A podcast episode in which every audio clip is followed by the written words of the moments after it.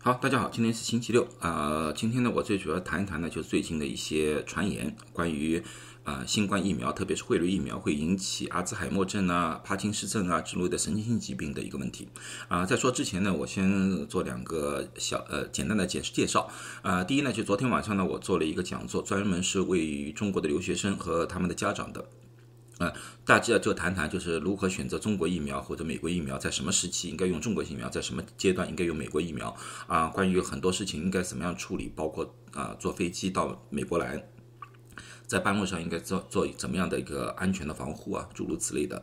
啊、这个呢是有一个某一个呃机构是委托我做的，所以呢，这个视频呢是放在他们的网页上面的。等到他们整理出来之后呢，我会给大家一个连接，如果大家有兴趣的话呢，可以去看一看啊啊。第二个呢，就是关于强生疫苗，强生疫苗呢，在昨天呢，FDA 呢又再次通过让他们进入了市场啊，就是说他们禁止令取消了。呃，这个里面呢，他们呢觉得呢，就是强生疫苗造成血栓的那个概率呢是还是很低的，呃，和普通人群基本上差不大多。他们认认为呢，这个好处呢远远大于风险啊，因为世界上任何事情都是有风险的，你不哪怕坐在自己家里呢，都要担心有地震啊，房子塌下来，诸如此类的。这个这个大家可以理解啊。最主要呢，在医学上面呢，我们就要谈谈就是这个风险和好处到底是哪一个比较高啊？现在 FDA 的认为呢，就是好处。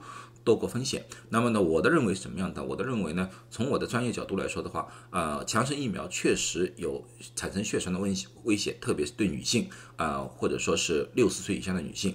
所以说这类人呢，如果说要选择疫苗的时候呢，最好。考虑清楚一下啊！对于普通大众呢，我觉得风险相对来说，不管从英国也好、欧盟也好，还是美国也好，我觉得对于男性或者说年纪比较大的那个风险相对来说啊、没有或者是非常非常小。所以大家在选择之前，如果说由于种种原因，他们不能打辉瑞或者 Moderna 的，只能打强生的话，那么呢，如果要小心起见呢，可以咨询一下自己的医生啊，这是我的一个建议。好，那么言归正传，谈谈就是那个神经性疾病，就是那个阿兹海默症之类的呃可能性啊。呃，这边这个东西呢是什么地方出来呢？最主要是这份报纸上出来的，叫 National File。National File 呢是一个呃。二零一九年的时候成立的一份报纸来的，这份报这份报纸的或者说这份新闻的网页呢，呃，最主要的目的呢，大家自己可以去看一看啊，我我这里就不带政治色彩和大家说了。最主要呢，它这个题目呢非常呃触目惊心。他说呢，有报告显示，辉瑞的疫苗 confirm confirm 的意思就是确定了，辉瑞疫苗确定可以造成神经性的疾病。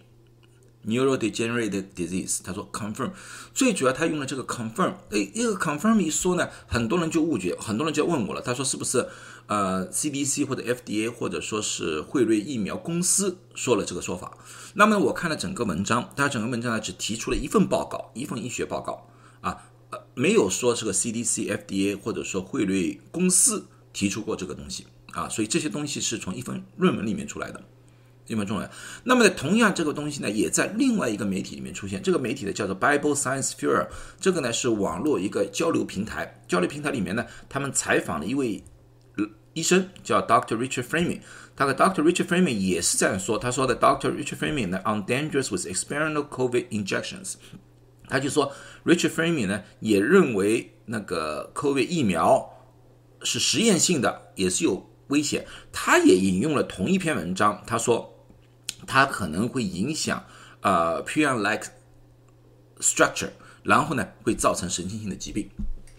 那么先谈谈这个医生啊，谈谈医生，然后我再谈谈这个原来的这个报告。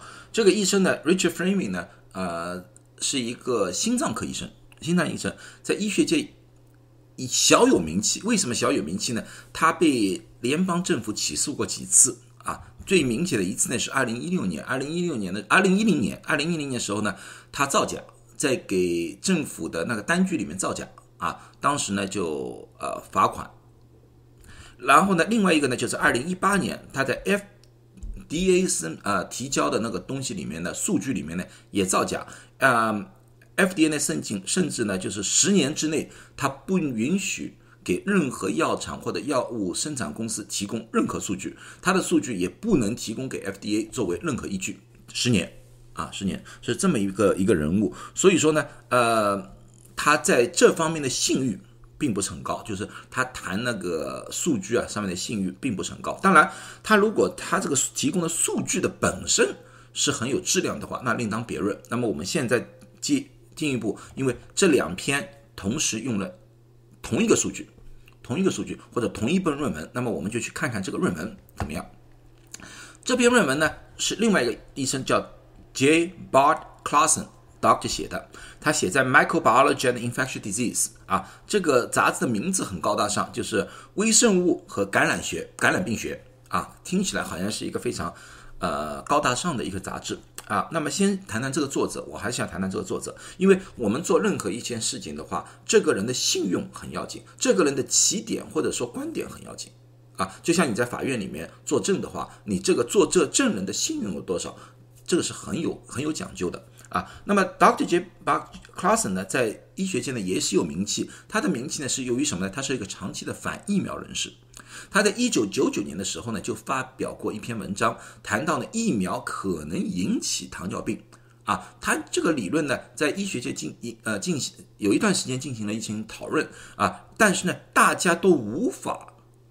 从任何的一个研究当中得出这个结论，啊，或者说重复他所能找到的数据都找不到啊，所以呢，医学界对这个说法呢，产产生了巨大的质疑。到最后呢，医学界完全否定了他这个说法。但是呢，他本人和那个反疫苗组织呢，还是长时期的引用了他这篇文章，包括这篇论文，他也引用了这个说法和这个文章。啊，然后再看一看这个杂志。这个杂志呢是一种叫开放式的医学杂志。什么叫开放式的？开放式的医学杂志呢，就是像我们所说的像微博一样的，你谁都可以发啊。但是它和在微博这种东西有点不一样，它是要收费的。你要上面点文章就要收费的。那么呢，啊，有一个非常知名的图书馆的馆员叫 Jeffrey Ball。Jeffrey Ball 呢，这个人呢，他把所有的外面的医杂志啊、报刊呢，分成三六九等。啊，然后呢，给他们分门归类，把这篇杂志呢分门在叫潜在的掠夺性出版社。什么叫潜在的掠夺性出版社？什么叫掠夺性出版社？就是这份报纸它并不是以科研为目的的，它是以收费为目的、为牟利为目的的。你他这边的这个杂志，只要你付钱，只要你付够了他的钱，你写什么都行。你哪怕是说这次新冠病毒是外星人造的。来残害地球人的，他都会登，只要你够付钱啊，是这么性质的一种一种一种杂志来的啊。所以说呢，他这里面呢所登的文章，并不需要同行的认可，也不需要同行去看一看。这和那种呃《柳叶刀》啊，《New English Medical Journal》这种不一样。因为这种文章呢，它里面也会出错，不存在不出错的问题。任何文章都会出错，但是呢，它最起码它会。给一个同行，他们去看一看，看看这个里面所说的数据啊、依据啊是不是靠谱。但是这个杂志是没有的，啊，谁都可以写。那么再说回这个论文的本身，这个论文本身呢，它得出任何一个结论，像我们知道三期临床也好，任何一个论文也好，你得出一个结论，你都最起码要告诉大家你是怎么得到这个结论的。你不能说啊，我得到了这个结论就可以了。那么你需要里面有论据。啊，证据要出来，他证据只有三句话，他说通过我的研究，通过我的分析，所以我得出了这个结论，啊，就三句话，它里面 method 就是那那个方式，就是三句话，啊，那么到底他是用了哪一个模式啊？到底是他用了哪些数据？到底是他是怎么样做了一个调研？他里面都没有详细说。那后来呢？有些报刊杂志因为看了这个东西之后，他去询问过他，用 email 询问过他了。他说：“你能不能具体说一说？”他的回复就是一句话：“他说我的文章已经说明了所有问题了，我不重复了。”就这么一句回答啊。然后呢，因为一般的论文后面要引用的嘛，引用哪些文章去佐证他的东西？因为他不可能从头到尾都自己研究的，它里面除非一些大的东西、大数据啊，等东西啊，就是简单介绍啊。引用的之外，里面有实质性的引用，五篇文章都是他自己过去写的，而且这五篇文章过去都是被大家否定的，所以说从任何一个角度来说的话，他都我们都无法得出和他完全一样的结论，或者说拿一个沾点边都不行。我这是我看下来的，当然我不是专家啊，我不是专家。如果在上面有专业人士的话，也可以去看看这篇文章。关于这些文章啊，这种东西，我在下面简介里面都有连接，你们可以直接去看。啊，后来呢，在一些大型的报刊啊、杂志啊，或者一些科学家都站出来了，就上两这两天都站出来，英文报纸里面都是反驳他的理论，都说他根本就没有任何个依据。啊，我的最主要目的呢，就是我自己也看，我自己也分析，然后把那些英文的。东西翻译成中文给大家看，因为过去我分析过这种东西，人有些人在下面留言就说我是老几，我有什么资格去分析？我是没有什么大的资格啊，我没有什么大的资格，我不是什么专家，我早就说了我不是什么专家，但是我相信我的英文能力，把这些东西翻译成中文，广泛的和说中文的或者说不是学这一科的人进行交流，我觉得我还是有一点点资格的啊。当然，你们觉得啊这篇文章有。